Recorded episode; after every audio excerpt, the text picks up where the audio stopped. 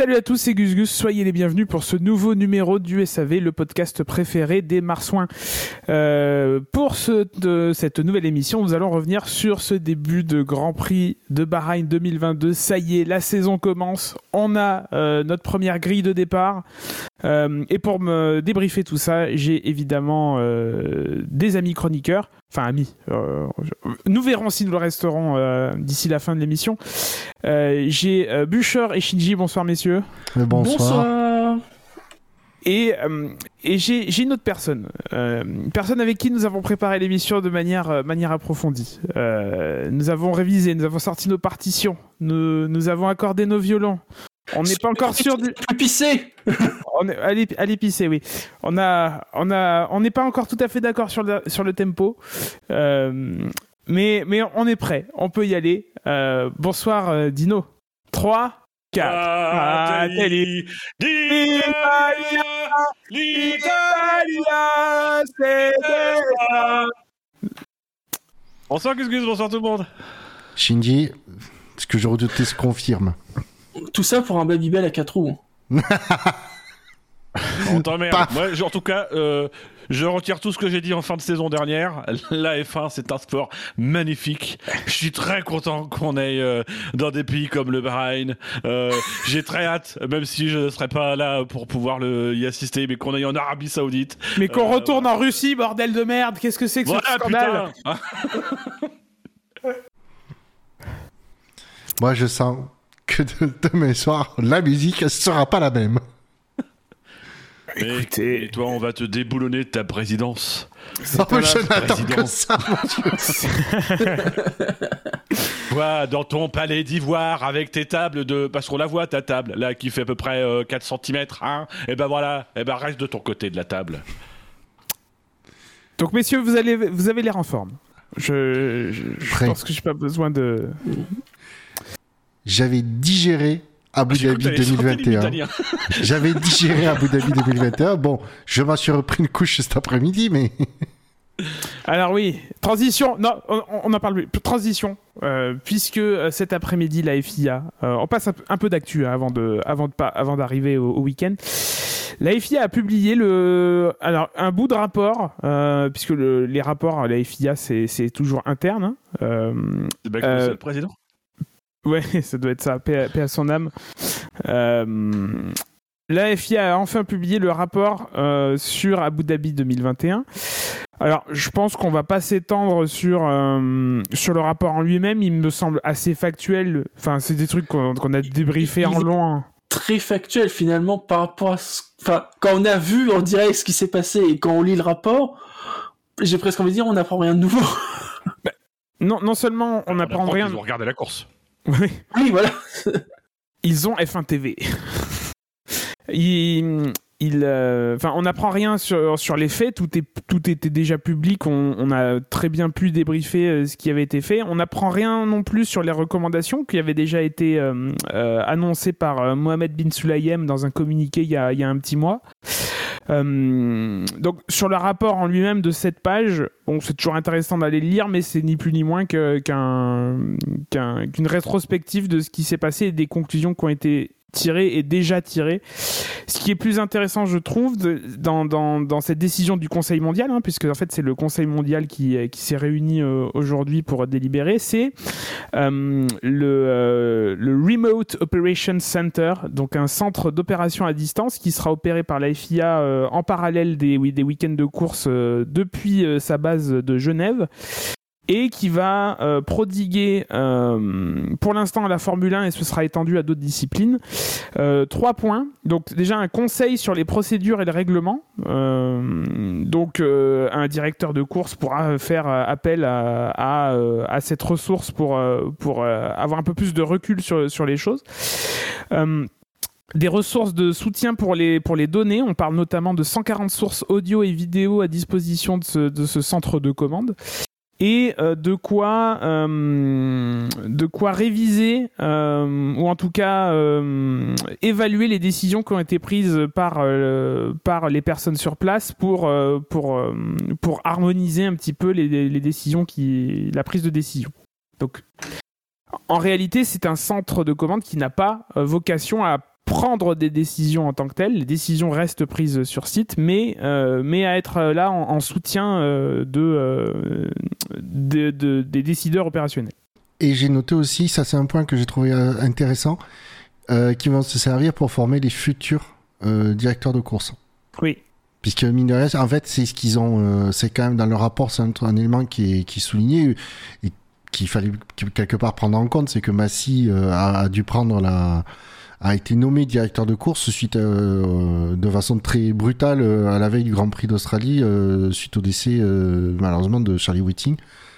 C'était le jeudi avant avant l'ouverture de la saison donc voilà il n'a pas eu vraiment eu le temps d'être d'être formé à être directeur de course. Ah, il a fait un an un an de d'assistant quand même de Charlie Whiting. Ouais, mais. Si la filière de la FIA fonctionne comme la filière Red Bull, on n'est pas le cul sorti des ronces. ça se trouve, c'est, ça se trouve, c'est Michael Massey qui va te donner les formations.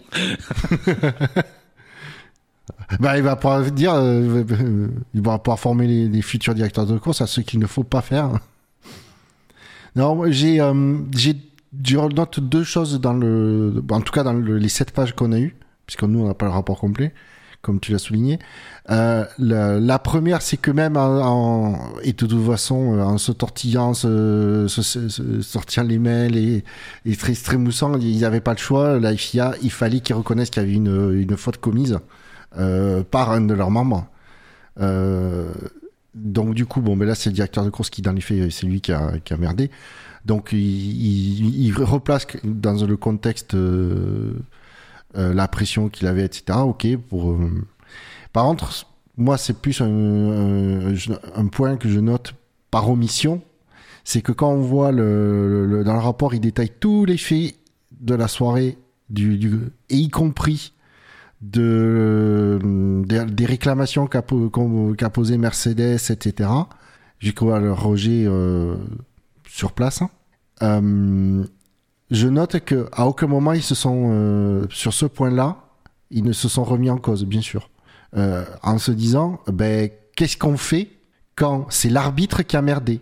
Parce que ça peut arriver, une erreur, une erreur humaine peut arriver. Euh, la, preuve, il n'y a rien. Ils n'ont pas dit, ah ben, on prend, on a été confronté au cas, et derrière, ah ben, les arbitres, qu'est-ce qu'ils ont fait? Ils ont couvert un de leurs, de leurs collègues. Et ils n'ont pas dit, ben non, il faudrait qu'on puisse prévoir dans notre procédure qui est un. Parce que c'était au moment qu'il fallait le juger, tout de suite qu'il fallait le... que ça pouvait être jugé, c'est pas trois semaines après, surtout en fin de saison, surtout quand t'as le gala de FIA la semaine d'après. Euh, c'est là où ils ont. Je trouve que c'est dommage qu'ils aient pas saisi l'occasion pour pouvoir, euh, ne serait-ce que dire, on va monter on va réfléchir sur le sujet. Euh, là, ils font, il s'est rien passé. Hein. Mercedes a pour tout de suite posé réclamation. Euh, ils se sont fait débouler euh, en présence de Red Bull qui, à mon avis, quand ça s'est passé, n'avait pas à être là et à, et à donner leur avis. Parce que je dirais qu'ils le donnent qu'on leur demande pas, mais en plus on va pas les inviter. Euh, voilà. Moi je trouve que c'est dommage qu'ils ne pas cette occasion.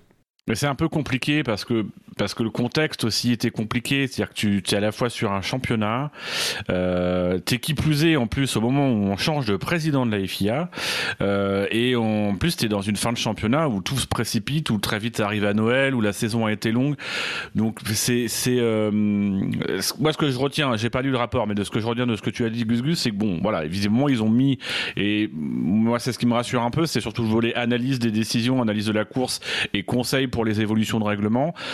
Ça veut dire que du coup, jusqu'à présent, il n'y en avait pas nécessairement euh, ou pas suffisamment. Donc là, c'est bien. Il y a des choses qui sont mises en place. Il faudra voir sur le long terme ce que ça fait. Après, effectivement, quelle, quelle décision prend En même temps, la, décision, de toute façon, c'est fait. Euh, c'est fait. Ça a été foiré. Euh, il faudra peut-être que dans le processus qui est mis en place, il y ait des, des, des comment s'appelle, une réflexion qui, soit menée sur, bah voilà, comment est-ce qu'on répare ce genre de décision. Mais je pense que la décision, elle a été réparée. Je pense que Là, on a eu un petit meeting entre Ben Sulayem et Lewis Hamilton ce week-end, comme par hasard. Euh, voilà, que ça se discute, ça se passe en coulisses. Il y a sans doute des choses qui vont être négociées pour pouvoir réparer les choses, comme la F1 a l'habitude de le faire. Euh, ça a peut-être même déjà été, euh, été négocié par le passé. Et voilà, donc bon, c'est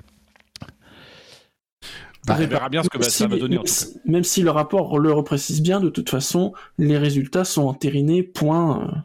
Ça, c'est fait. Ouais, ça, le rapport, il mentionne bien. c'est-.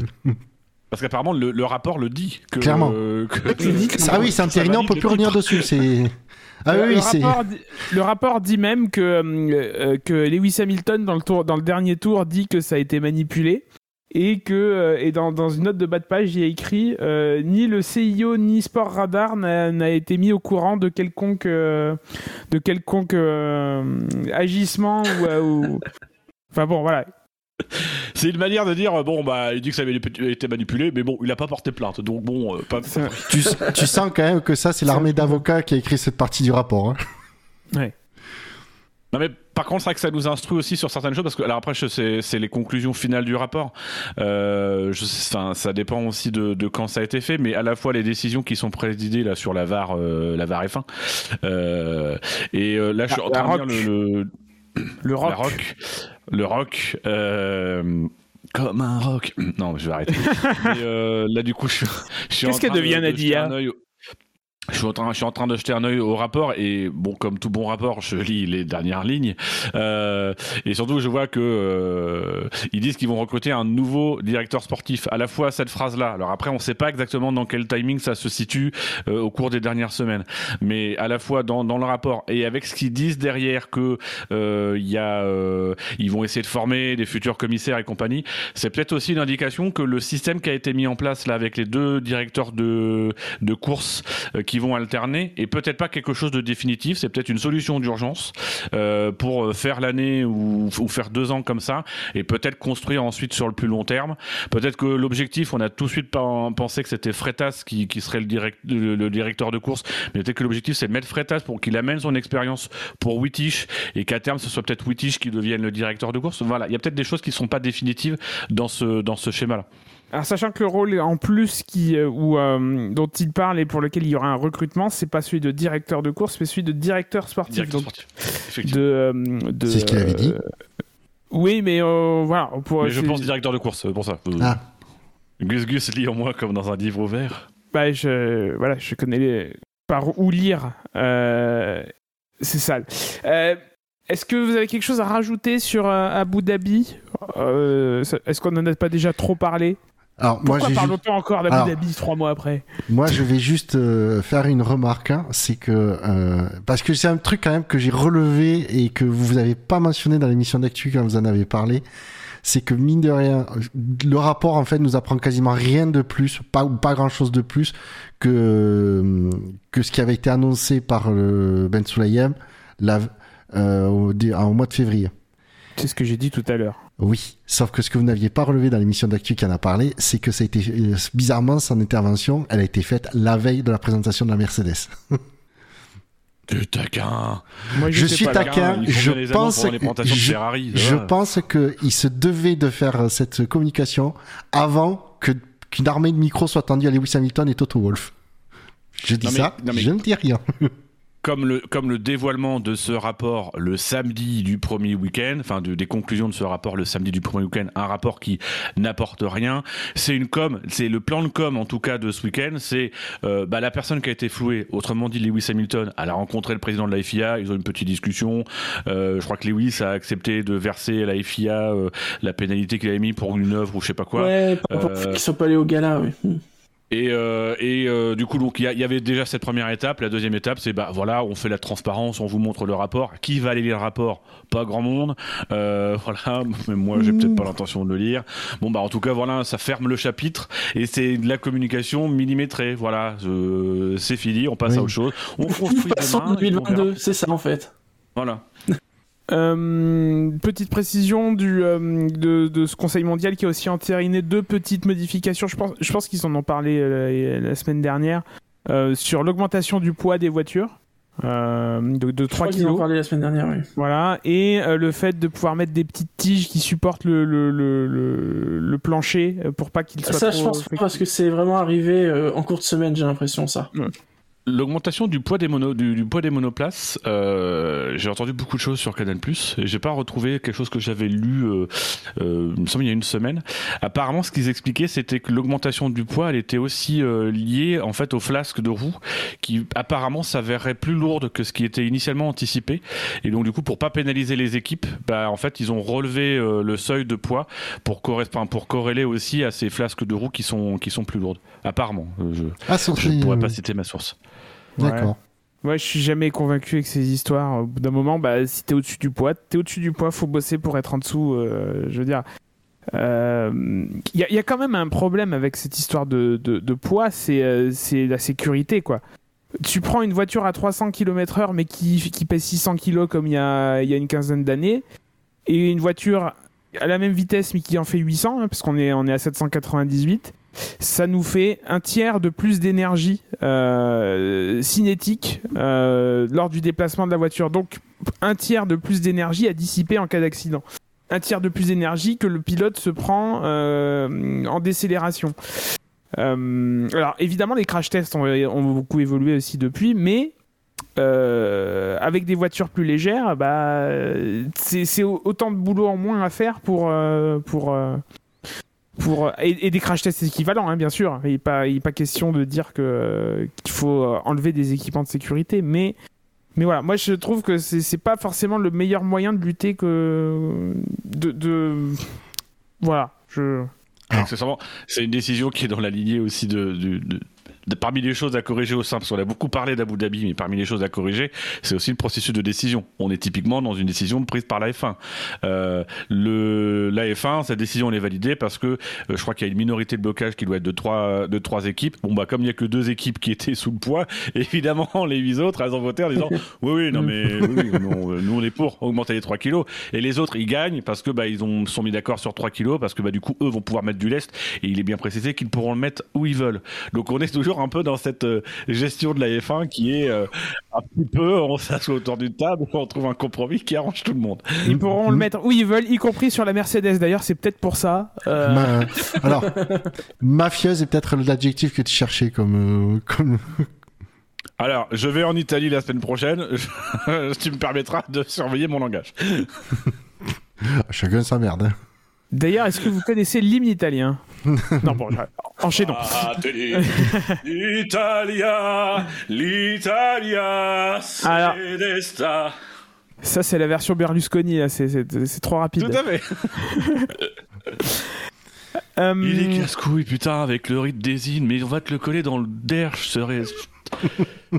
Tu vois, en fait, j'ai bugué parce que je voulais pas dire cul. Alors, Il y a du un coup, pro- j'ai dit derche, mais j'ai raté la. la- la- T'as un problème avec les postérieurs. Tu serais pas commissaire en Formule 2 je ne sais pas, j'ai pas la ref. J'ai pas la ref R-A-I-E, oui, R-A-I-E E apostrophe. F. J'ai la ref maintenant, oui.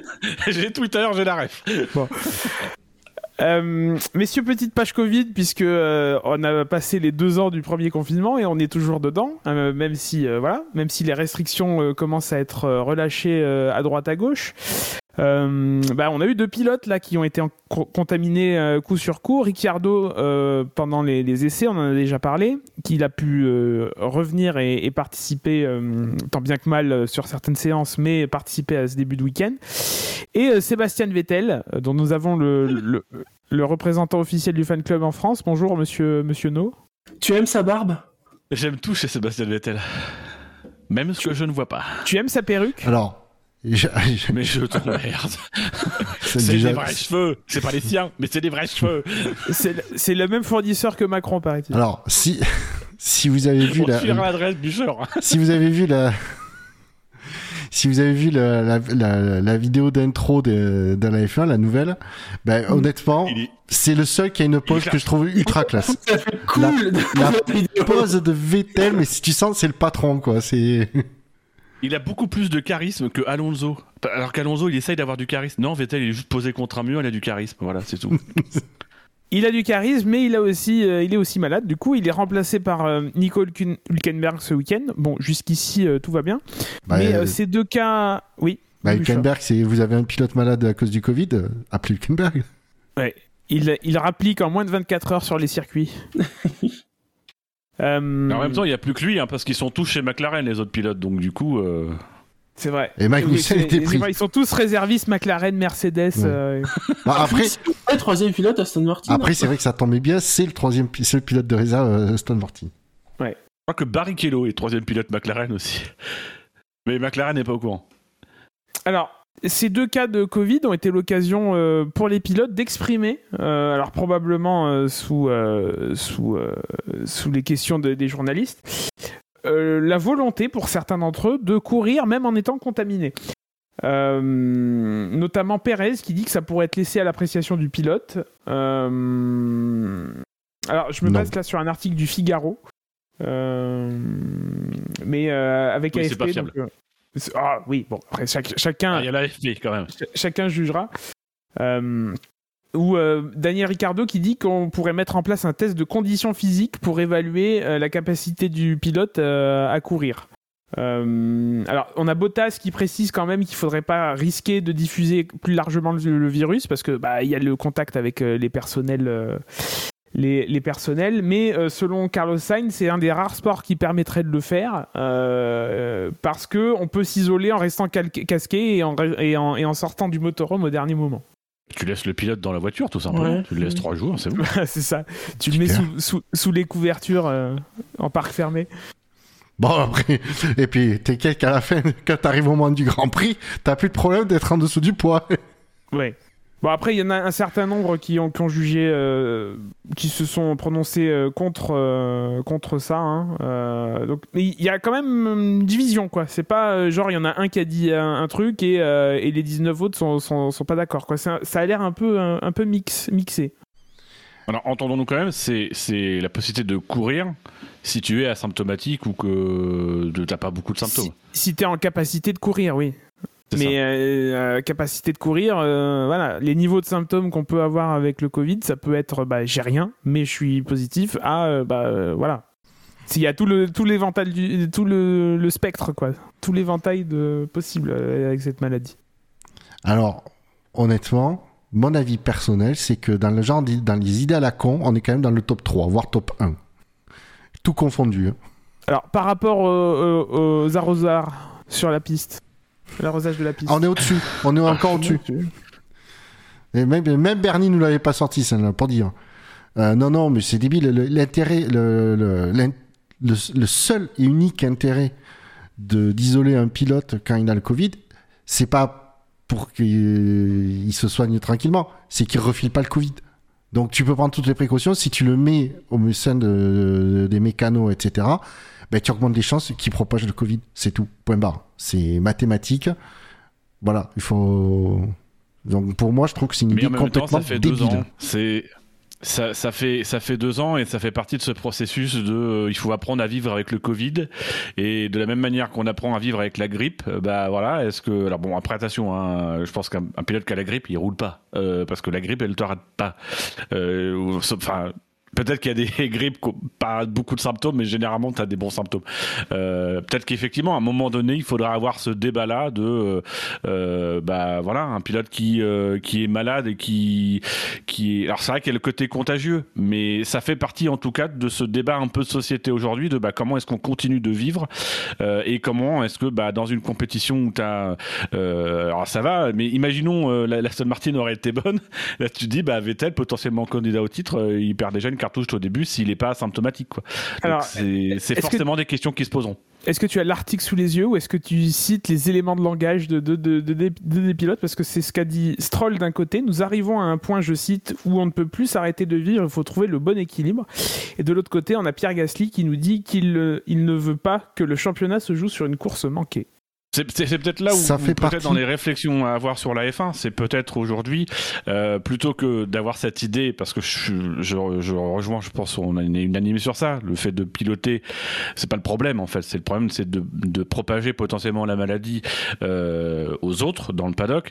Peut-être qu'il faut avoir cette réflexion par contre de dire, bah effectivement, l'enjeu par contre, c'est de le fait qu'un pilote rate un Grand Prix, ça peut avoir un impact sur le championnat. Donc peut-être revenir à ce qui existait à une époque en F1, c'est-à-dire avoir un championnat qui se joue au meilleur. euh, Là, on a 23 courses, bah, au meilleur des 20 courses, ça permet à un pilote d'avoir euh, euh, bah, des jokers, de pouvoir choisir aussi à un moment donné.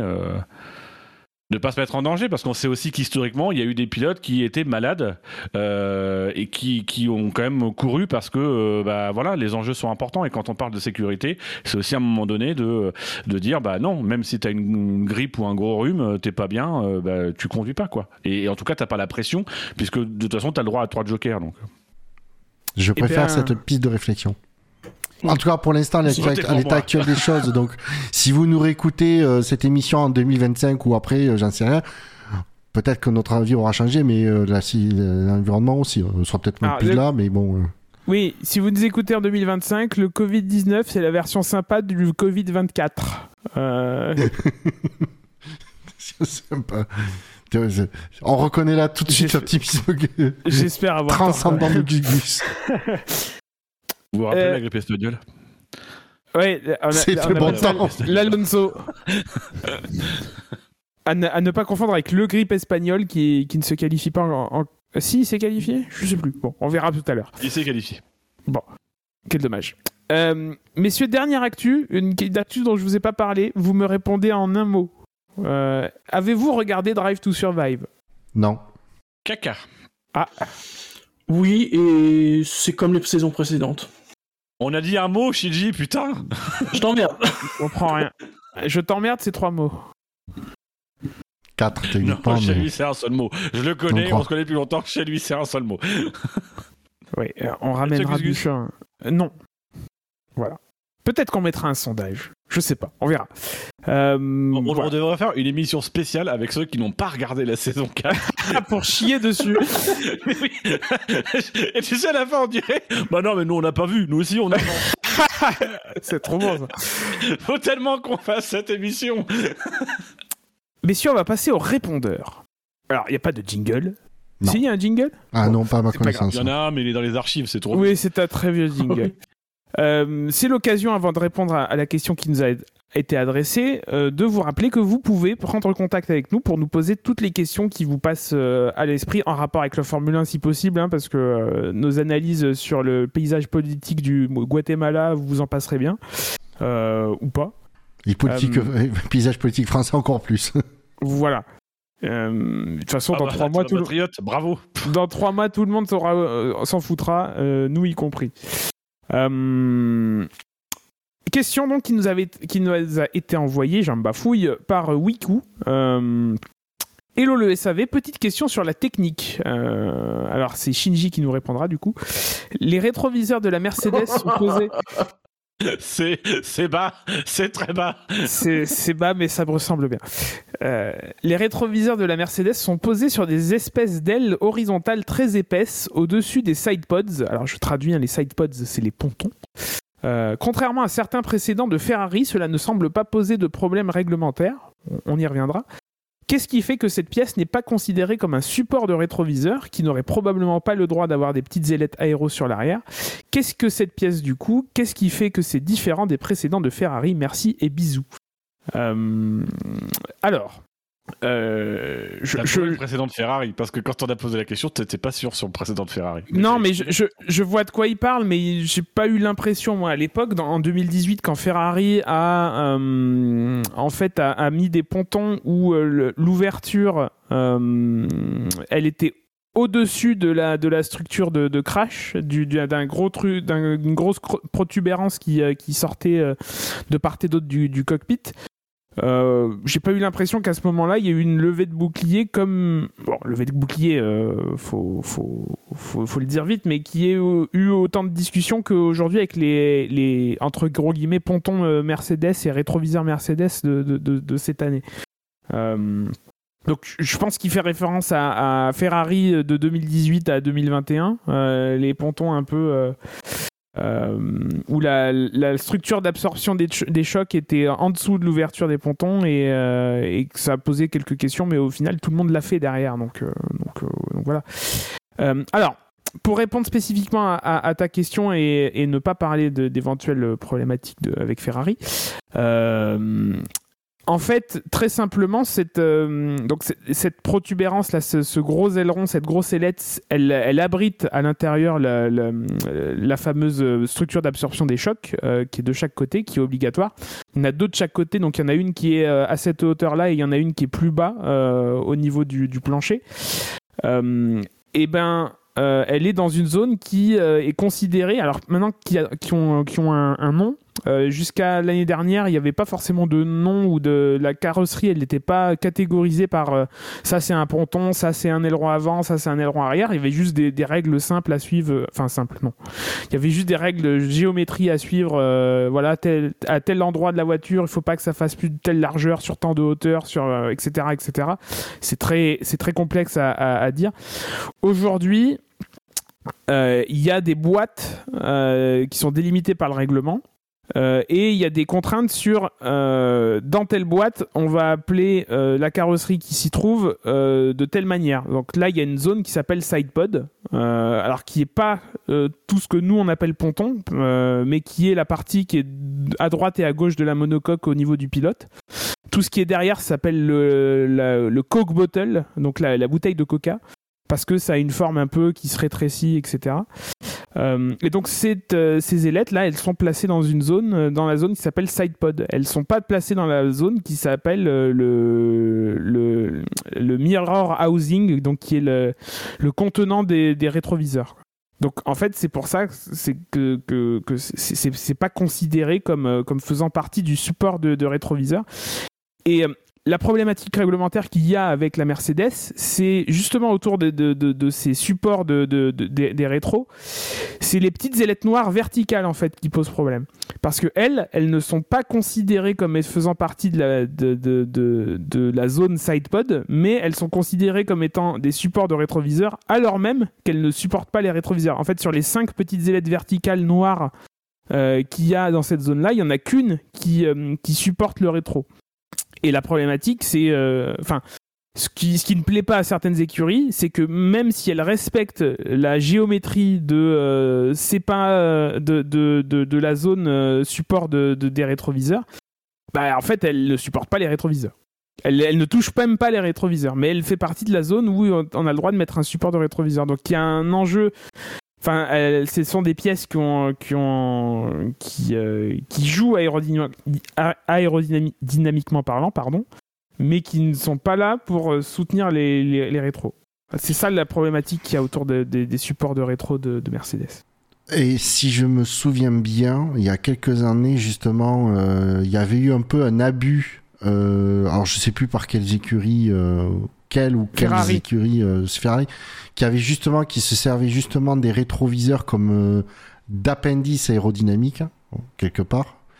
Parce que le, moindre euh, petit truc qui peut dévier un petit peu de flux c'est toujours ça de prix sur une F1 et je pense que c'est ce qui est un peu reproché au au cas Mercedes cette année c'est que ben, Mercedes utilise beaucoup en fait le, on va dire la zone rétroviseur donc euh, le rétro ou son support, comme euh, pour, mm. faire la, pour diriger du flux aéro. Euh, et donc, je comprends que Ferrari se pose beaucoup de questions.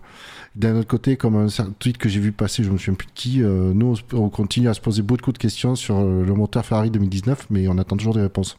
Là, là, où tu touches juste Bouchard, c'est que ceux qui râlent le plus sur les rétros Mercedes, c'est Ferrari, justement parce qu'ils se sont fait retoquer leur rétro qui était connecté au Halo en 2018. Quand ils ont connecté le rétro au Halo en 2018, ça a duré une ou deux courses jusqu'à ce que la FIA leur dise non, non, là, c'est un peu trop abusé. Pour les mêmes euh, raisons que pour les, des raisons qu'on pourrait reprocher aujourd'hui à, à Mercedes. C'est pour ça qu'ils sont pas contents. Mais, mais je, comprends, je, dans la, à la place de Ferrari, je, serais tout à fait dans le même état d'esprit, c'est que voilà, ils se sont fait retoquer euh, pour ces raisons-là, pour euh, voilà, pour ces raisons-là, et ils ont, ils ont, ils ont, je trouve que c'est juste qu'ils soulèvent le sujet après à les FIA de, de répondre euh, à la question. Mais du coup, en fait, Ferrari, ils vont plus jamais pouvoir contester une voiture.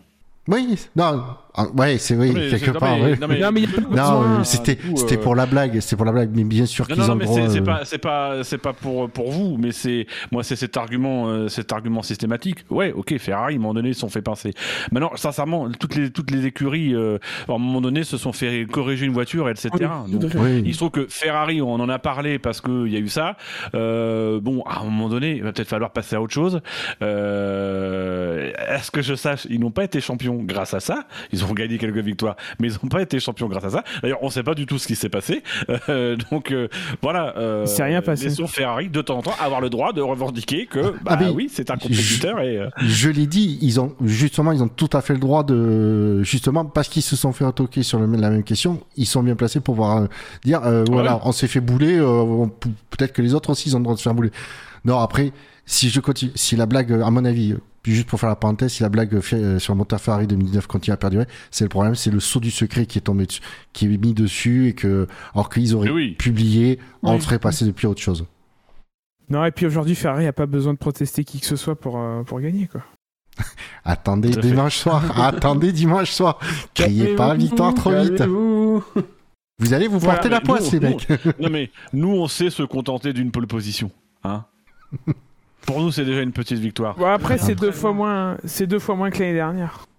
Oui, je sais. Oui. C'est vrai que après, après avoir traversé le désert, le moindre oasis fait du bien. Oui, Oasis is good, sauf qu'il y en a plus. On salue Euh, Oasis, évidemment. Bien sûr. En tout cas, euh, pour rester sur les auditeurs, j'espère que Wiku ça a bien répondu à ta question. Et si jamais ce n'était pas le cas, eh ben, euh, on s'en fout. Voilà. Euh, si qu'on n'était pas la bonne personne. On considère que t'as répondu. Voilà. Bien. Si Rien compris, mais on considère que t'as répondu. parfait. Eh bien, nous allons pouvoir euh, parler enfin de ce magnifique week-end euh, Bahreïni. Euh, en commençant par euh, les essais libres. Alors, est-ce que vous avez retenu des choses de ces essais libres? Bizarrement, ça a beaucoup roulé. Ouais, pour, pas- pour, pour la plupart des écuries, pas, mais pas tout le C'était monde. un, c'était un peu dans la continuité des essais d'avant-saison, en fait. Ouais, tu sentais que c'était le rap de, de la semaine dernière. Ouais, c'était le rap, voilà. Alors, des essais libres qui ont vu la première séance euh, euh, remportée, entre guillemets, j'aime pas trop ce terme pour des essais libres où il n'y a aucun enjeu, par Pierre Gasly. Euh, mais ça a été plus dur pour les AlphaTauri dans la soirée. Ils sont un peu plaints euh, des changements de conditions. La deuxième séance, c'est Verstappen qui a fait le meilleur temps. Et la troisième, Verstappen également. Que des voitures Red Bull Powertrains. RPT. Tout à fait. RPT. RVPT. Les Red Bull pétés, j'aime bien moi ça. On a cru que ça, on a cru pendant une seconde que c'était un, un hommage au Régis Picombia Coursing Team, mais non.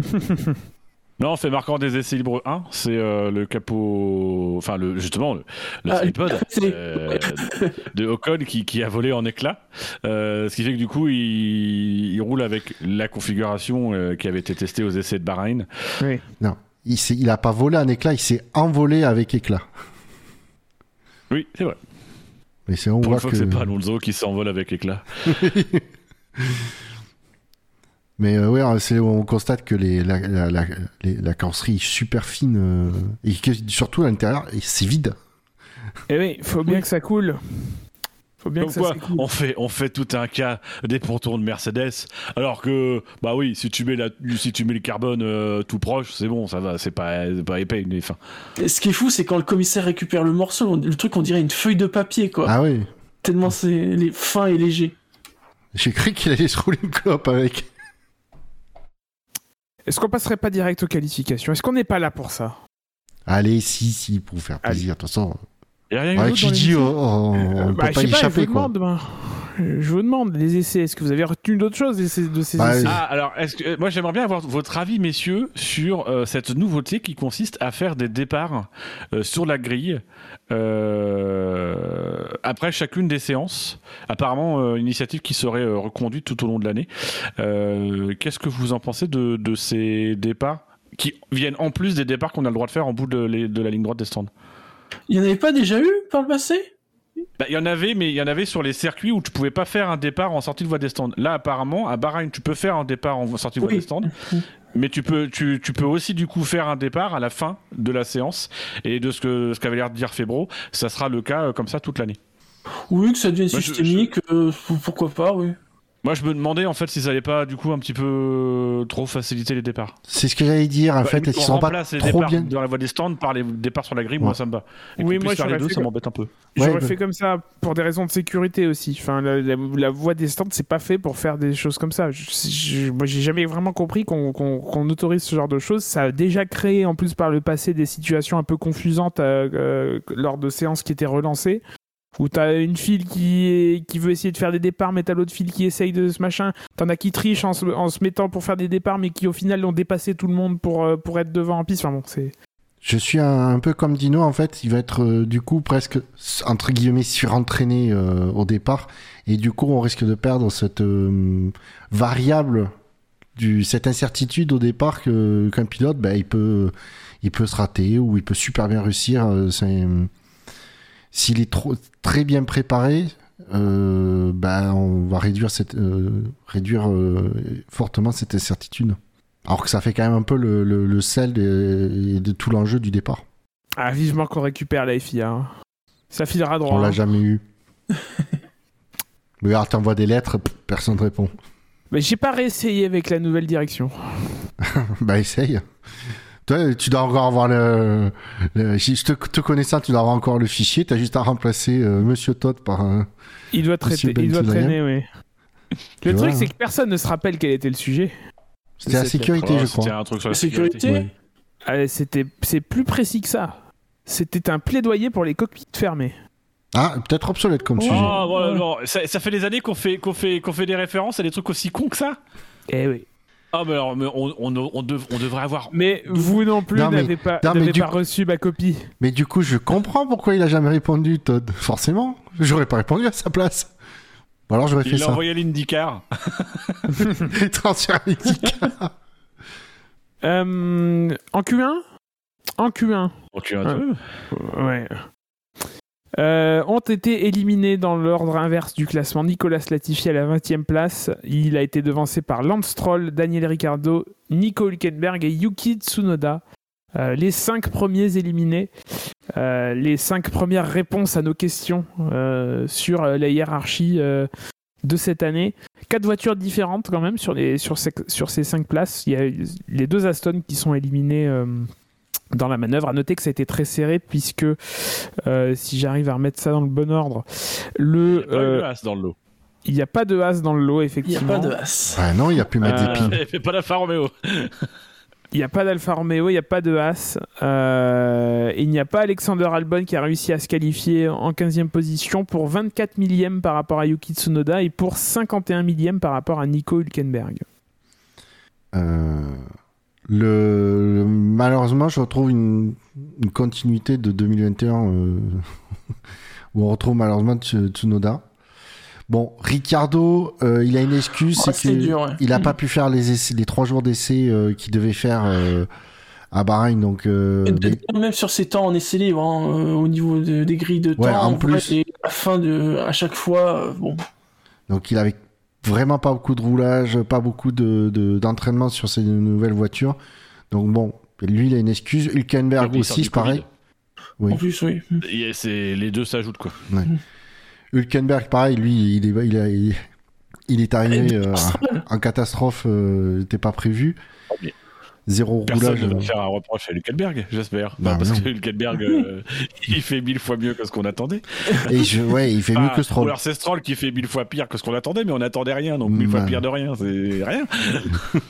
Bah, mais fois zéro, ça fait zéro. Euh, ouais, voilà, donc. euh, Mais malheureusement, moi, ce qui m'inquiète, c'est Tsunoda, quoi. Quand on voit le, le chrono de Gasly euh, en face, euh, ben. Oui. Alors que Donc, il se là, rapproche encore de Faenza. Encore plus. Faut qu'il dorme dans sa voiture, lui aussi. Euh, Après, il, il rate euh, Q2 pour 2 centièmes, hein, c'est pas non plus euh, énorme. Bah, il rate Q2 pour 2 centièmes, mais il fait une 32 750 quand Gasly fait une 32 Oui, euh, d'accord. 0. Donc euh, il y a 6 dixièmes de plus, quoi. moi, je. Bon, enfin, je pense que c'est les 6 dixièmes réglementaires. Hein. euh. oui, entre le baquet numéro 1 et le baquet numéro 2, c'est dans le groupe Red Bull, ouais. Alors, je, je sais pas vous, mais moi je suis quand même relativement inquiet pour Aston Martin. Alors certes, Vettel est pas là, c'est le leader technique, etc. Euh, mais si on prend le classement de manière brute, alors ça c'est toujours, euh, c'est toujours un exercice euh, à prendre avec des pincettes, c'est la dernière voiture. Le premier représentant d'Aston, c'est. Si on prend que le premier représentant de chacune des voitures, c'est l'Aston Mm. qui, la, à la queue du peloton. Mais de toute façon, après, même si on n'en a pas beaucoup parlé, euh, dans le- parce que c'était compliqué de revenir sur tous les essais libres, mais c'était une tendance qu'on qu'on qu'on voyait venir quand même, qu'on voyait que la Stone était, était à la ramasse. À noter le meilleur temps en Q1 de Charles Leclerc sur une Ferrari, à moteur Ferrari, euh, avec une boîte de vitesse Ferrari. Euh, Mais en le moteur 1.31. est illégal. 471. Taisez-vous. Euh, En Q2. euh, Alors, qu'on peut juste faire une petite remarque sur la Q1 en Q2. Si. Non, vas-y. vas-y. euh, Depuis quand tu demandes Euh, juste pour quand même préciser qu'il y a une seconde d'écart en Q1 entre le premier et le quatorzième. Oui, c'est Ouais. très serré. Bon, je viens de réglementation. Il y a une seconde d'écart entre euh, 14 premiers pilotes euh, et euh, je crois euh, 8 ou 9 équipes. Donc enfin c'est en début de réglementation, c'est quand même chaud. Euh, J'ai Oui. hâte de voir en 2024-2025. Ouais, déjà, ne serait-ce que de 2023. euh, Déjà, au fait, à la fin de l'année. Déjà. Mais euh, oui, Mais oui, c'est oui. déjà le signe de cette réglementation qui effectivement est faite euh, quand même de beaucoup de pièces qui sont standardisées et ça va aller en, en, en augmentant, de, de cadres techniques qui, qui contraignent, même si on voit qu'il y a quand même pas mal de choses en apparence qui sont différentes, mais on voit quand même malgré tout que dans les performances, ça va être très très serré. Mhm. En Q2, disais-je, avant d'être bassement interrompu. Euh, ont été éliminés euh, Guan Yuzu. Euh, attends, Joe. Joe, pardon. Et en plus, on dit Joe Guan Yu, pardon, excusez-moi. À fait. Euh, Parce qu'en Chine, on utilise, si vous n'êtes pas au courant, ah, alors, euh, ouais, ça doit être un même, ça, je sais pas. Moi, je suis Non, toujours non. étonné. Moi, je suis toujours étonné qu'on fasse ça pour les Chinois, mais qu'on fasse pas ça pour les Japonais. Parce que les vrai. Japonais, au Japon, on adresse aussi Exactement, oui. les, les gens par leur nom de famille d'abord, euh, et on n'a jamais dit Sato Takuma, on ne dit pas euh, Tsunoda Yuki. Voilà. À noter que dans les classements, on s'en est rendu compte tout à l'heure, à la fin des qualifs, ils, ont, ils Oui. mettaient bien l'ordre Oui. euh, traditionnel Faut- pour. pour euh, en tout cas, pour, c'était, ils mettaient euh, Zhou Joe Guan Yu. Guan Yu. Joe Guan Yu. Joe Guan Yu. Il faut pas se mettre à dos 1,3 milliard de, de personnes, vis- visiblement. Oui, surtout dans le contexte actuel où on compte sur eux. Euh, donc ont été éliminés Joe Guan Yu, euh, Alexander Albon, Lando Norris, Mick Schumacher et à la 11e place Esteban Ocon. Là encore c'était très serré euh, puisque euh, de Fernando Alonso 8e à Norris il y a 4 dixièmes un peu moins. Euh, et euh, il y, a, euh, il y a même pas 7 centièmes entre Bottas 10e et, et Ocon 11e. Voilà. Bon, la petite déception, c'est peut-être Mick Schumacher. Alors, petite déception, euh, euh, c'est compliqué, euh, mais euh, on a, on a pour le peut-être le premier signe d'un comparatif sérieux déjà avec Magnussen. Euh, on savait pas trop où situer Déjà, Mick Schumacher. On va pas tirer de conclusion. Déjà, on sait que c'est la, la voiture qui marche et pas que Magnussen. Oui, c'est ça. Mais il y a quand même, mine rien, premier Grand Prix dans, un environnement. Bon, après, même s'il connaît l'environnement, premier Grand Prix, il y a déjà, effectivement, on voit que Magnussen est à l'aise et que Magnussen arrive à être un peu plus décisif que, Schumacher. Donc, ça donne déjà un peu, un peu, en tout cas, un meilleur benchmark que le précédent pilote euh, de, de l'écurie As. Mais je pense que tu as raison, il sera déçu parce que il, euh, il, euh, sur sa deuxième tentative, il améliore pas parce qu'il part en, en- en travers un petit peu dans le virage, euh, ça doit être le Ouais, 11. il il, fait une, il fait une erreur. Qui flingue sa tentative. euh. Mm, mm. Donc oui, très décevant 12e place pour Mick Schumacher. Je pense que le premier à être déçu, ça doit être lui. C'est même pas sa meilleure qualif, je pense. Je pense qu'il a fait 11 e une fois. Il a dû faire 11 ou 12, oui, l'année dernière. Ça, c'est. euh, Je pense qu'il a- je pense qu'il égalise sa meilleure qualif. Les, les statisticiens vérifiant. Euh, euh, on a 5 voitures éliminées qui sont de 5. Alors, 5, cinq éliminées qui sont de 5 voitures différentes. Je peux me permettre le- la remarque. Dont McLaren. Dont McLaren. Ah là là, quelle déception! Oh là là, euh, nous, euh, hein, on est très déçus, euh, Dino, euh, que McLaren euh, Tout il soit loin. Nous, euh, euh, Vraiment, on est. on a- Alors Mais, non, c'est c'est- euh, c'est sa meilleure qualif, hein, avec Schumacher. Ah, très bien. Ouais. C'est sa meilleure qualif, d'accord. Meilleure qualif ou meilleure position sur la grille À meilleure qualif. Parce que là, j'ai une 14e Merci, maître sur euh, qui Shingelo. Alors, je savais pas que la crédibilité pouvait être négative, mais oui, euh, Gus Gus et Dino l'ont prouvé en se faisant passer pour des fans de McLaren. Mais non, mais c'est de l'ironie. En étant fan de Ferrari, nous, on est très déçus quand euh, McLaren ils, Oui. ils sont dans la merde. Je, je suis triste. Ah, nous, on comprend. On sait ce C'est- que c'est que leur souffrance. Messieurs, voilà. c'est quoi ces flûtes de champagne que je vois arranger ça, s'il vous plaît Euh, à la tienne, hein. Cling oh là. C'est des, c'est des flûtes euh, métalliques.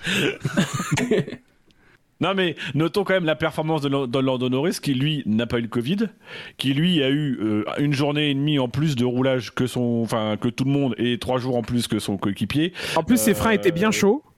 C'est bien chaud. et qui du coup oui euh, partira partira 13e. Euh, petite petite euh, petite surprise quand même que McLaren qu'on avait l'air on sait De- pas trop les situer, mais on avait l'air de les mettre quand même un peu plus haut au sortir des essais. Bon, bah là, c'est un petit peu moins haut que ce qu'on attendait. Je pense qu'eux-mêmes attendaient moins, enfin plus. Enfin, À noter le deuxième temps de Carlos Sainz sur une Ferrari, à moteur Ferrari, à boîte de vitesse Ferrari. Derrière euh, Verstappen. Oui, bon, ça, c'est- anecdotique. oui, c'est à- un champion euh, terni, donc euh, on n'en parle pas. Attention, tu vas recevoir un coup de téléphone un de Christian. De, Q2 terni. Tu vas te faire engueuler par Christian. Alors, n'ayez pas peur. Il va m'envoyer chez les Well. Je lui mettrai les L5. Oh putain, la battle, quel, quel enfer. Euh, Le pire, c'est à- que Gus Gus a la ref. bah, euh, évidemment, j'ai une culture euh, Ah, étendue. la musique, c'est son domaine. Euh, quelque chose à rajouter sur la Q2 Hmm, non. Eh bien, en Q3, euh, enfin, nous avons, nous avons un top 10, nous avons une grille, nous avons, nous avons des vainqueurs. Enfin, nous Digne avons de des- ce nom. dignes de ce Oui. nom. Enfin, Oui, de- la, hiérarchie veut dire quelque chose en Formule 1.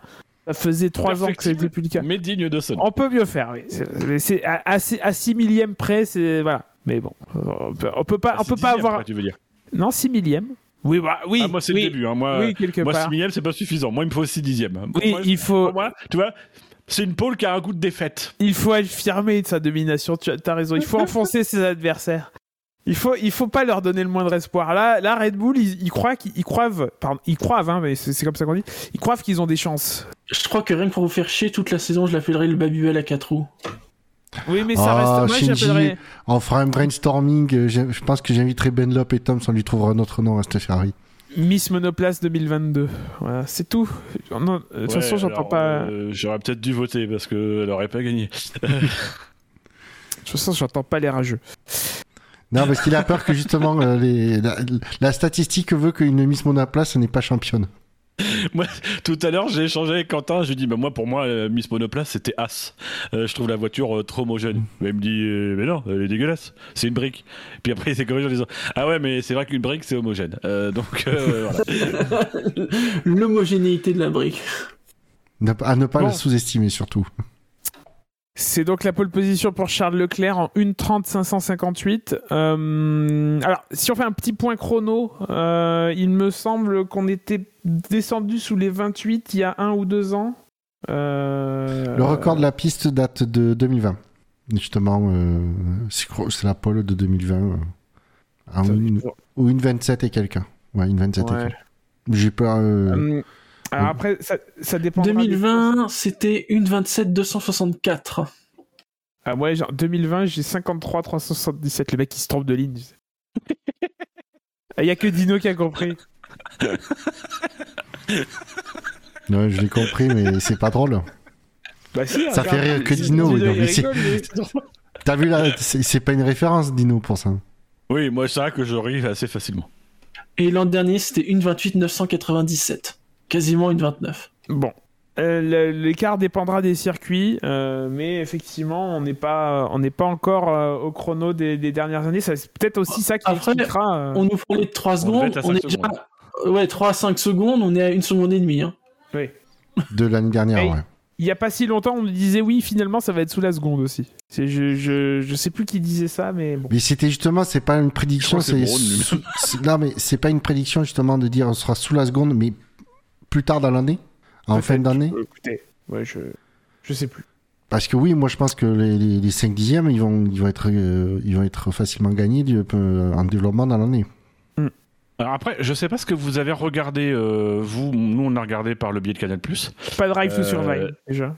Et, et en fait, euh, ça n'a été à aucun moment donné un enjeu. Encore un nouveau signe quand même que le début de cette nouvelle génération de voitures et que c'est très serré et que c'est- du coup, c'est qu'on s'en fout en fait de savoir vrai. comment on se situe en termes de temps par rapport à l'année dernière. C'est juste que c'est bien. C'est comme quoi, comme quoi finalement, par moment être lent mais être serré et qu'il y ait du match, finalement, ça rend le, le truc intéressant. Ah, mais ouais. C'est- le, en fait, le, le, le but de la nouvelle réglementation était, euh, était conçu uniquement pour que ce soit, bon, certes quand même que les voitures soient performantes, il faut pas que ce soit des, des veaux, mais euh, que, la, que la lutte, la lutte soit facilitée et du coup resserrer la hiérarchie. Euh, mais le, le but n'était pas de faire des meilleurs chronos que qu'avant, mais effectivement que les voitures soient une seconde, une seconde et demie euh, plus lentes euh, par rapport à l'année dernière, euh, bah, en soi c'est pas un problème parce que visuellement tu le vois pas vraiment. Par contre que les voitures se battent en piste, ça tu le vois tout de suite. Mais c'est surtout face par rapport à ce qu'ils annonçaient au début, tout début, quand ils ont présenté le nouvel règlement, ils disaient oui les voitures seront plus lentes, mais euh, euh, au moins elles pourront se battre en piste. Et en fait on voit qu'avec le temps, les écuries euh, sont, la perte est moins grande que prévu en performance. Ce qui est quand même pas mal, c'est toujours bien pour les fins. Je disais donc Paul de Charles Leclerc en 1.30 sur une Ferrari à moteur Ferrari avec une boîte de vitesse Ferrari. En deuxième, euh, Max Verstappen, une 3681. Troisième, Carlos Sainz, euh, une 3687. Je, je- vous connaissez le, package euh, de, Carlos Sainz, je vais pas le rappeler. Euh, Sergio. Pardon, excusez-moi. Sergio Perez est quatrième à une, à- en une 3921, donc il y a déjà un petit gap. On a les deux. mer- euh, ah non, on a. Mauvais réflexe. On a les deux Mercedes en troisième ligne, sauf qu'en fait, il a une Alfa Romeo. Euh, Hamilton devant Bottas. Quoi, Lewis, c'est Ah. chez Alpha Ouais, c'est ça. Euh, Hamilton devant Bottas, euh, Magnussen Alonso sur la quatrième ligne et en cinquième ligne George Russell euh, et euh, Pierre Gasly. Euh, à noter du coup que euh, sans, sans blaguer, on a euh, deux moteurs Ferrari dans le top 7 en plus des deux Ferrari. Donc 4 si j'arrive à, à faire l'addition. Sur le site de la F1, j'ai Russell 9ème. Oui. Oui. Oui, Oui, oui, c'est ça. Russell, il est 9ème oui. oui, oui. Il a planté sa- ses Il s'est tentatives. en fait. planté et voilà. Il s'est ra- En fait, raté. La, la ouais. première, la première tentative Ah, oui, était, oui. En, était en, en pneu usé et la deuxième tentative, il, il, Il, il a, a dérapé. premier virage. Ouais. Mm, voilà. Non, il- alors non, Russell n'est pas à une seconde de Lewis Hamilton. Au contraire, il a prouvé pendant tout le week-end qu'il était euh, quasiment, il était au niveau d'Hamilton à un ou deux dixième ou dixième et demi. Alors attention, rappelons-nous quand même que Lewis Hamilton, c'est le gars qui euh, est un petit peu en sous-marin pendant les essais libres et se réveille en qualification. Donc euh, Euh, non, que et en Russell sous- a été devant tout le week-end, il a été devant aux essais libres. En sous-marin, en, en essai libre et en intersaison aussi. C'est pour ça qu'il est devenu tout jaune maintenant. Ça c'est le Yellow Submarine. Ah, celle-là était bien. Ce magnifique casque jaune Rosberg. Casque Non, jaune, numéro jaune, caméra jaune, tout est jaune maintenant sur la voiture Lewis. On va, on va pas le rater. Mais au moins c'est euh, harmonisé quoi. Euh, oui donc euh, donc non Russell voilà ce que je quand même je dis euh, non Russell il est pas à la ramasse par rapport à Lewis. Je trouve qu'il se défend bien. Mais bon là il a fait une, une erreur et euh, il n'est pas le seul à avoir fait des erreurs euh, durant ses qualifs. euh. Puis voilà il faut qu'il s'habitue à ces nouvelles voitures. Il y a Ouais. cet environnement compétitif qui va tolérer Mm. moins d'erreurs. C'est-à-dire que tu Ah peux bah, te permettre de faire des erreurs dans la Williams, tu peux te permettre de surconduire dans la Williams, tu peux pas te permettre dans la Mercedes, qui plus est si la Mercedes n'est pas aussi performante que ce à quoi tu pouvais t'attendre. Donc euh, voilà, c'est la- c'est l'apprentissage, il est encore jeune. Oui. Moi je m'inquiète pas. hein, euh. Il défoncera d'ici 5 ou 5 Grands Prix, c'est bon. Non Merce- Mercedes défoncera la concurrence d'ici 5 ou 6 grands prix oui. Il n'y a pas de concurrence. Voilà. Euh, Entre une écurie ternie et puis une écurie rouge. Ah je prends la rouge tous les jours. Est-ce qu'on peut. tout. Ah, Non, on peut pas. non, mais on, on ne veut pas de toi, Bouchard. Voilà. On est déjà suffisamment dans le SAV, c'est ça. Oh non. on ne recrute pas. D'accord, ok, je serai pas, je deviens pas tifosi, je reste un- simple fan de Leclerc. C'est un peu comme On la franc-maçonnerie. club 27. C'est un peu comme la franc-maçonnerie, hein, tu sais. Il faut, faut arriver par la, en cooptation et puis. euh, Et puis là, là, on en parle beaucoup parce que parce qu'on s'est on s'est caché très longtemps, mais euh, mais euh, mais ça ça durera pas. Ah, vous étiez caché parce on n'est pas, on, on est ni franc ni maçon, donc du coup ça marchera pas. Non, surtout que Euh, si vous moi, étiez caché, euh, vous étiez pas très discret. hein. T'es portugais, c'est vrai. Moi, je suis franc, moi. Messieurs, que dire de cette douce ironie euh, de Valtteri Bottas qui est, euh, est dans le même tarif que d'habitude par rapport à Lewis Hamilton, sauf qu'il a une Alfa Romeo Ferrari sous, sous, sous, sous- sous ses fesses? Ça, c'est magique. Bah, je veux dire que ça a été une bonne recrue pour Alpha. Puis du coup, ça- bah, c'est un- c'était un bon moyen de hisser la- la- l'Alpha euh, à une position de 7-8ème. Et moi, j'ai envie de poser une question à Shinji. Est-ce que tu n'as pas l'impression de voir double? En voyant, en voyant un Finlandais avec deux numéros 7 dans une Alfa Romeo, mais qui se qualifie en Q3 contrairement à l'autre Non. Allô Shinji? Alors que, alors que avant c'est Kimi qui voyait double. Oui Oui, voir triple. En, en regardant le numéro sur sa monoplace, il croyait avoir gagné la- euh, au jackpot, tu vois, 777. Celle-là était bien, mais était mal fondue. Bon. Bah, je vais être honnête.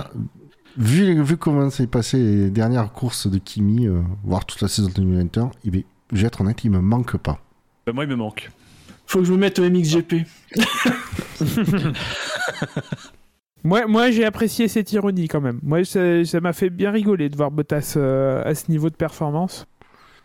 C'est surtout Ouais, en tant fait, mieux il pour Alpha. Quoi. et- et- Enfin, il avait quand même beaucoup de doutes. hein. Il parlait du fait qu'il savait même pas s'il finirait la course demain. Alors on va voir.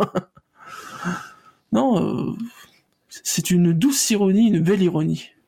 Mais on- on- c'est c'est la course qui sera intéressante. Et là, il y a déjà cette ironie-là. Mais on verra comment ça va se passer en course. Si, par exemple, Bottas prend un bon départ et qu'il faut se battre avec Lewis, là, on, on verra. Euh, Alors. ça peut être intéressant. Alors là, tu, tu pars du principe que il il y aurait bataille, sauf que on parle de Bottas et qu'il soit Non, au volant d'une Alfa Romeo, d'une Mercedes. Voilà, c'est pour moi, c'est pas concevable. c'est- J'ai pas dit qu'il y aurait bataille. J'ai dit qu'il y aurait une proximité géographique Ah sur un élément qui s'appellerait la piste. Et que peut-être, à ce moment-là, on verrait des choses. Mais ça se trouve, on verra de l'humiliation. Non, parce que ce serait quand même. Là, par contre, la vraie ironie, c'est qu'ils se mettent vraiment à défendre Bottas. Mais euh, dans ce cas-là, euh, il justifierait le fait de s'être fait virer.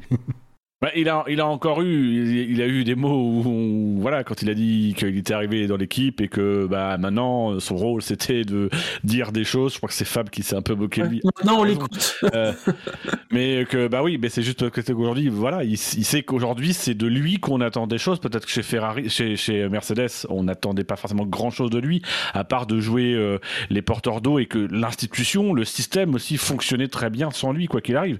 Là, il y a besoin effectivement de ce pilote expérimenté et peut-être que du coup ça va le remettre psy- psychologiquement dans de meilleures circonstances et peut-être du coup permettre de révéler des compétences insoupçonnées en matière de dépassement. Ah euh, bah, non, c'est- euh, déplacement de l'adversaire. Euh, Insoupçonné, c'est peu de le dire. Mais, Mais c'est- alors après, tout ce que je, tout le que je lui souhaitais euh, à Valtteri. Le 17 octobre mi- de, de 1996, Bottas était à l'époque euh, en cours préparatoire dans le couloir. Il avait un petit voisin, euh, pas très grand, euh, voilà, voilà, il avait un petit voisin. Et ben ils se sont doublés et ils se sont battus pour savoir qui rentrerait le premier dans la classe. Donc c'est méchant parce qu'on a déjà vu un jour, pas à la télé, mais on a déjà vu un jour Valtteri Bottas se battre. Bon après il a perdu parce que c'est le dernier qui s'est assis. Mais Je vous propose de rester silencieux 15 secondes après ce moment gênant. Euh, comment on enchaîne après ça? Euh, Est-ce que... euh, est-ce que tu peux nous rappeler combien sont les Ferrari s'il te plaît? Alors, euh, nous avons une Ferrari en troisième position qui est celle de Carlos Sainz Jr. Ouais, euh, avec euh, donc une voiture châssis Ferrari, boîte de vitesse Ferrari, moteur Ferrari. Est-ce que c'est pas la meilleure qualif de Saints Non, il avait fait deuxième en Russie l'année dernière. Oui, mais dans un vrai Grand Prix, dans un vrai pays, Dans une vraie voiture, oui. Par contre, c'est dans un pays reconnu internationalement. Et dans une vraie voiture, tu as raison. dans une vraie voiture, oui. C'est problématique. Voilà. T'es toujours responsable éditorial, Bouchard Hein? Ouais. La Russie, Sache que s'il y a des hackers russes, c'est de ma faute. la Russie, ce peuple de pauvres innocents dirigé par un gros connard? Oui. Euh, Est-ce qu'on peut parler de As 30 secondes? Oui. Donc As qui se retrouve septième. Alors ouais, euh, As qui se retrouve septième sur la grille. Si on prend le meilleur temps de Magnussen en Q en Q2, ça le positionnerait sixième. Il avait fait un meilleur temps que Bottas euh, en Q2. Euh, bon, dans l'absolu, si on fait ça, il y a, on remet Russell devant, mais, euh, mais c'est quand même surprenant de retrouver la As à ce niveau. Je, vous- ne trouvez-vous pas? Ah C'est oui. une Ferrari B. Ben, c'est- c'est- et aussi le fait de n'a- n'avoir absolument pas bossé sur la voiture 2021 pour bosser sur la voiture de cette année. Oui. Ben, oh, ça paye. Heureusement, j'allais dire, pour un, ça paye, mais euh, c'était peut-être aussi le bon pari. Oui, puis c'est c'est aussi euh, je- le- par rapport à par exemple ce que je disais tout à l'heure sur sur c'est une voiture qui est homogène, c'est une voiture qui est effectivement plutôt bien finie, qui est peut-être pas extraordinaire en termes d'innovation, qui est pas mais justement c'est peut-être sa force en ce début de saison, c'est que euh, bah, la voiture elle est pas extrême, Euh, il n'y a pas des folies sur les pontons, il n'y a pas des folies sur les ailerons, ça marche, c'est tout. C'est peut-être aussi facile du coup, c'est peut-être aussi pour euh, As une voiture facile à comprendre euh, et quand on sait les difficultés qu'a historiquement, Oui. c'est dans son ADN, euh, l'écurie à comprendre sa voiture. Bon bah si, alors ça se trouve là ce soir ils sont là autour de la caverne en disant putain on comprend pas. Pourquoi ça On marche comprend pas, on est septième, on sait pas ce qui se passe. On avait prévu un 33-8.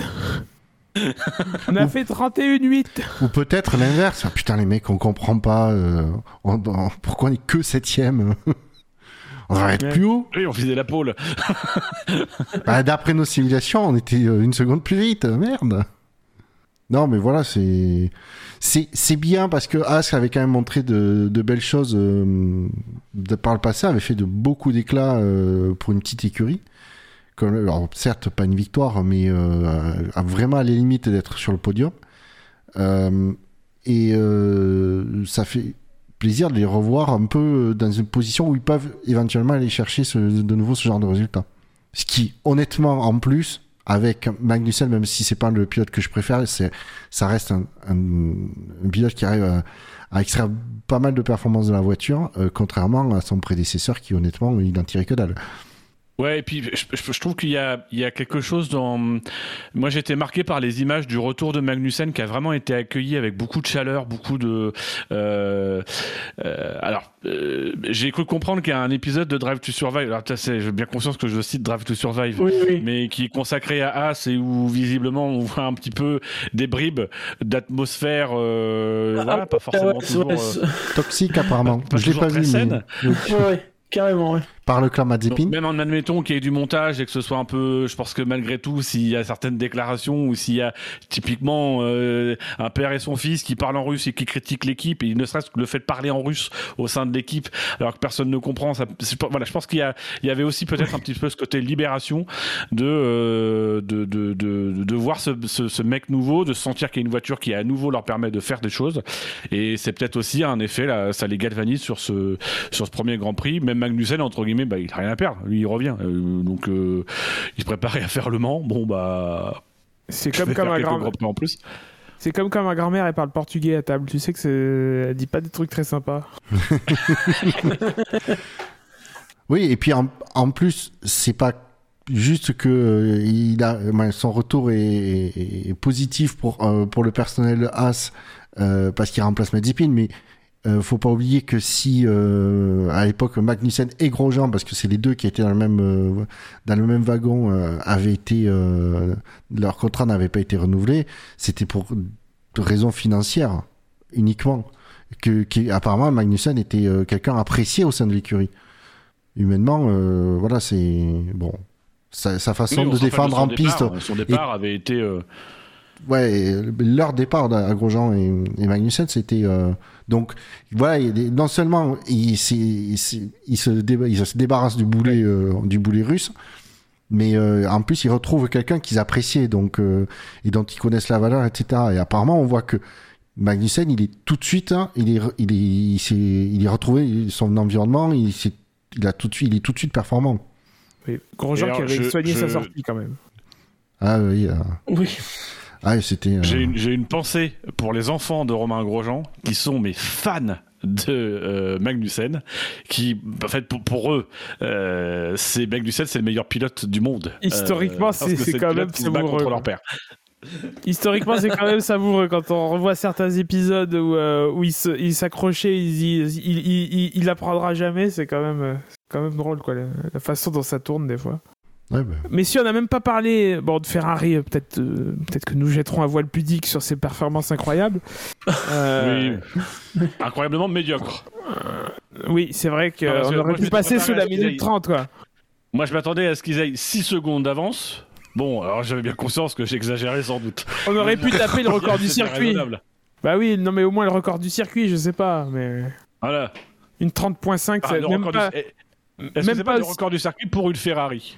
Non, parce que tu dois avoir la F2004 qui a dû péter des chronos. euh, la F2004, elle avait fait la pole en 1.30.1. Et Ah, même en cours, un, un- un chrono en course, meilleur chrono en course, 1.30.2. à un dixième du, de la qualif? Oui, parce qu'à l'époque, il y avait le ca- le- le- l'essence pour, les, pour le premier relais Ah euh, oui, exact. en qualif. Sombre histoire. hein. à noter que du coup, demain. euh, non, finissons sur les qualifs, on en reparlera après. Euh, Comment est-ce que, enfin, comment vous avez vécu le, le rapport de force entre Ferrari, Red Bull, Mercedes qui est un peu, euh, qui est un peu euh, largué? Ouais, Mercedes, Mercedes c'est pas dans le match, mais euh, oui, Red Bull Ferrari, c'est serré. Bah, D'ailleurs, on voit c'est un, un 3 et 2-4 euh, respectivement. Donc, ouais, Ferrari Red Bull. Vous, vous avez bien le bon ordre. hein. Moi, je l'ai mal vécu. Euh, j'ai mal vécu euh, cette torsion, euh, voilà, parce que je suis pas habitué en fait à ce que Ferrari se batte avec d'autres pour la, pour la pole. Donc euh, voilà, j'étais un petit peu fébrile. Je m'excuse auprès de tous les fans de Mercedes qui ont qui ont vécu de façon un peu fébrile les précédentes saisons les batailles pour la pole position. Voilà, maintenant je comprends ce que c'est. Dis-moi, on dirait qu'il a recommencé la F1 il y a deux ans, quoi. Et, et vous, vous comprenez maintenant ce que c'est. Euh...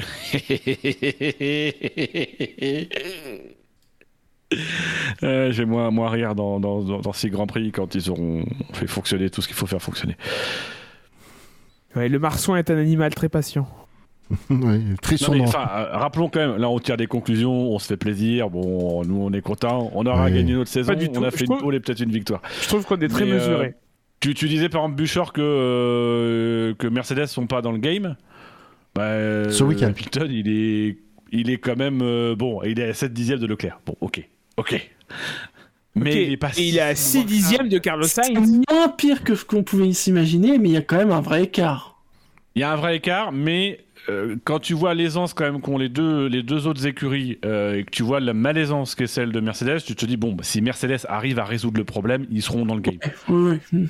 La question c'est euh, quelle est la nature exacte des problèmes? Est-ce que c'est juste des problèmes de réglage et d'appropriation? Et moi c'est un peu le truc qui m'a gonflé ce week-end, euh, c'est d'entendre régulièrement euh, Franck Montagny nous dire oui non mais Mercedes a le plus gros potentiel. Mais par rapport à quoi? C'est parce qu'ils On ont des des, Ouais. des tout petits potons qu'ils ont plus de potentiel. Mais non, en fait, t'en sais rien. D'abord, ils n'ont pas plus de potentiel puisque réglementairement, ils vont avoir moins d'outils pour pouvoir développer, dé- développer la voiture que toute la concurrence.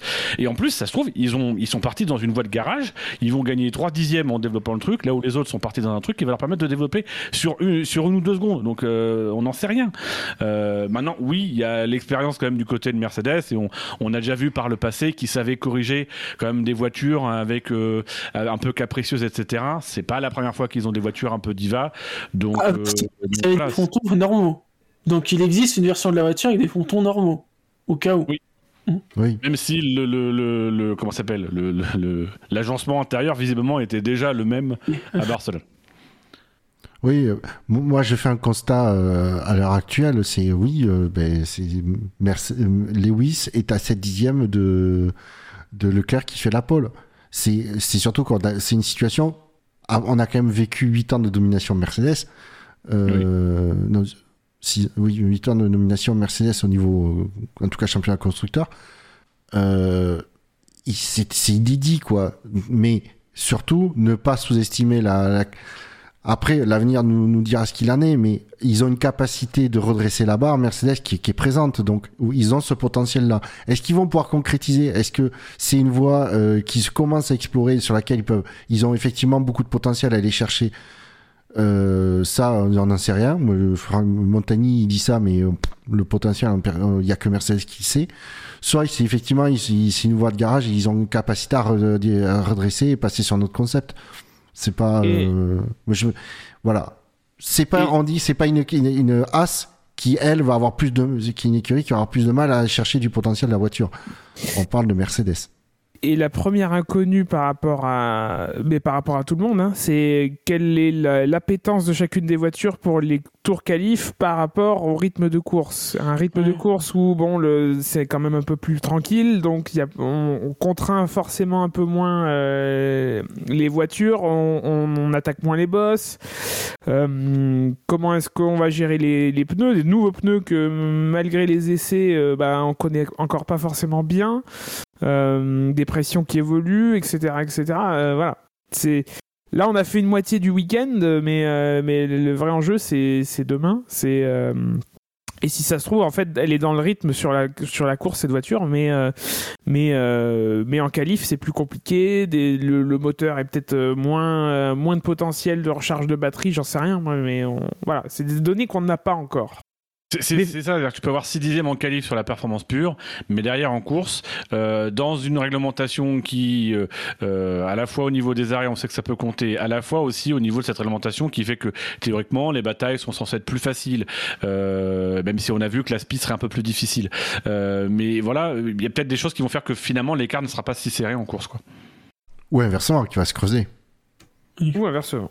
Je l'espère. Non, toi, ce qui s'espère, c'est surtout entre Leclerc et le pilote qui est de, sur la deuxième place. Mais euh, Ah, bah moi, s'il n'y a pas 6 tours d'écart, je suis déçu. On a Verstappen qui l'espère aussi. Dans l'interview par David Coulthard, il a dit qu'il était très triste, comme nous tout à l'heure. Il a dit qu'il était très triste pour le Mercedes. mais son titre n'est pas terni.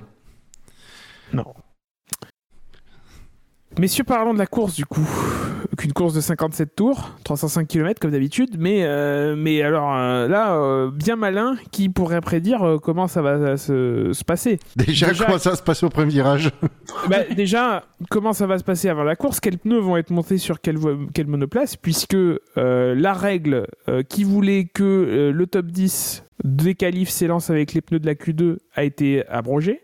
Donc Exact. tout le monde, tout le monde aura le, le- le choix, euh, De roi. le, le choix libre pour, C'est pour la justement, stratégie. de sur des, sur des Bottas, des Magnussen, euh, peut-être il y aura des petites surprises. Alors que nous dit C'est Pirelli une- C'est une bonne idée. Euh, que de l'avoir annulé, quitte à peut-être se rendre compte après qu'il fallait pas l'annuler, le réinstaller après. Mais au moins là, ça va permettre de juger euh, sur les premières courses, de voir un petit peu ce que ça fait que les voitures partent avec chacune leur stratégie, etc. J'aime assez cette philosophie qui est de dire voilà, on, pose la voiture, on voit ce que ça donne, euh, on, on, reset le règlement sportif sur ces aspects-là, et je pense qu'ils sauront intervenir après s'il y a besoin. Mais euh, Tiens, Pirelli nous dit pas grand chose sur la stratégie. Qu'est-ce qu'ils nous disent? Euh, Ah oui. Et aussi. Ce euh, sera- Vas-y, pardon. Ce sera probablement un- deux arrêts, euh, Bon, bah, comme aura les années précédentes. Donc il y en aura un. Euh, mais oui, effectivement, une stratégie en un arrêt n'est pas forcément hors de, hors, de, hors de question, mais ce sera plus lent sur le papier. Après, on sait qu'avec le trafic, bah, euh, deux, arrêts, c'est plus compliqué à, mettre en ordre. C'est là aussi où, euh, en termes de simulation, les écuries n'ont pas forcément toutes les données pour, euh, savoir comment on va pouvoir se dépasser, quel est le, comme on dit, quel est l'écart à partir duquel tu as 50% ou plus de, de chances de passer, la voiture que tu précèdes. Voilà, ça c'est des choses que bah, les écuries vont essayer de simuler, mais avec des données euh, inexistantes. Euh, par contre, il y a un truc qui va sacrément changer euh, le petit Maxou. C'est qu'il va pas se battre contre une voiture, mais contre deux. De même. Parce que euh, dans, vache. dans Oui. la deuxième Ferrari, c'est pas un Bottas qu'on a. Bah, 3, il y a Perez aussi. Non, On pourrait dire que c'est du 2v2. hein. Alors déjà, on ne sait pas ce que vos, ce que vos Saints euh, au combat rapproché. je déconne. Euh, non, je te trouve dur. Euh, bah, euh, honnêtement, euh, 2021, euh, c'était du deux c'était Red Bull, ils étaient à deux contre un. hein. Après, est-ce que vous pensez vraiment que demain, c'est la première course de la saison la première course d'une saison de 22 voire 23 courses. Euh, enfin, normalement 23 courses, mais potentiellement 22 pour le moment. Euh, d'une nouvelle réglementation, ils savent rien du comportement des voitures en course, même s'ils ont fait quelques simulations de drag race, etc. Là, euh, à Bahreïn. Moi, je pense quand même que demain, on risque d'avoir une course les pilotes vont chercher les opportunités, il y aura de la bagarre, mais je pense qu'on pourrait s'ennuyer dans cette course parce que chacun va quand même regarder, de voir comment se comportent les voitures en course, comment se comportent les voitures dans la bataille. Ça va, je pense que ça va rester assez sage. Alors, pour cette première course, je vais, je vais te dire, il y a deux éléments qui me font penser que au moins au début, ça risque d'être animé. Un, c'est que euh, c'est des nouvelles voitures qui sont très lourdes, qu'ils n'ont jamais conduit encore en condition de, de vrai départ, euh, avec le plein, etc. Donc j'ai peur que le, freinage pour ce premier virage qui est quand même euh, qui se resserre, qui est euh, très serré, etc., soit compliqué pour pas dire autre chose et que du carbone euh, s'envole. Et deuxièmement, euh, en ce qui concerne la, la, la première ligne, ben, je pense que, tout ce que toutes les considérations que tu as énoncées qui me paraissent euh, justifiées, euh, je pense que Max il s'en fout et qu'à côté c'est pas un Lewis qu'il a. Qui lui pense. Oui, mais en même temps, Max, il, Max, il sait, je pense qu'il sait aussi que euh, c'est pas la première course que tout va se jouer, quoi. Donc, euh... je pense que c'est pilote, c'est le genre de pilote qui qui ne pense qu'à l'instant présent, qui euh, ne voit pas à long terme quand il est au volant, quoi. Ah, s'il apporte opportunité, je pense qu'il y a opportunité. Mais je suis pas sûr que demain il y aura attaque euh, folle euh, de, oui, mais... Surtout qu'en plus, il y a le facteur fiabilité, parce que ça reste la première course, ça reste ah. des nouvelles voitures, dans les conditions de course. Euh, mais pour le coup, ça, ça les pousserait plutôt à être prudents, justement, et à surtout rallier l'arrivée. On sait pas combien de voitures... Il y a un moteur, je crois, pour, pour Bottas. Non, euh, ils ont, non, ils ont réparé, ils ont réparé son moteur justement. Il a pas changé le moteur. Réparé son moteur. Oui, c'est un moteur Ferrari, c'est très fiable. Mais il a changé un élément quand même. Euh, il me semble qu'il a, qu'il a changé un élément. Pas que ah. je sache. Oui, mais il a pas changé le de power unit. Non. Je me demande si c'est pas l'EQ qu'il a changé. L'EQ, toi-même Le CU, si tu veux. On dit l'euro maintenant, monsieur. Le débat Marine Le Pen, Macron, t'as rien appris. Merde. Non, je retiens pas ce genre de truc. Vous avez vendu et aussi que on, a eu, euh, je crois, un couvre-feu qui a été brisé du côté de McLaren et du côté de Haas. Il me aussi Williams. Ou trois équipes déjà. Ouais, avec la règle qui apparemment a été complexifiée parce que maintenant il y a, y a, un quota de, de, de, de, couvre-feu que, tu peux, que, tu peux casser par journée.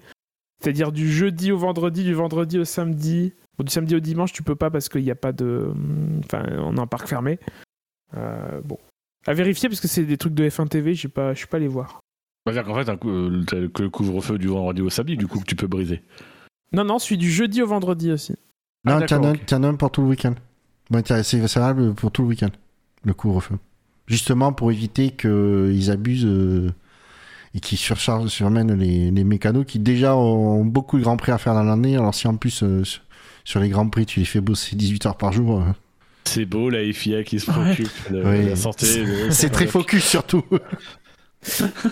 Messieurs, pour terminer, je vais vous demander un top 3 et après je vous poserai une dernière question.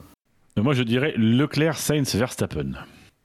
Verstappen, Leclerc, Sainz. Pff, connard. Vendu. Ta, ta participation éternée. Euh, je vais aller. Parce que je sens que Devant, ça va, ça va cafouiller. Euh... Précisons que la participation de Buchor est tarnée. Euh, Presque. Presque.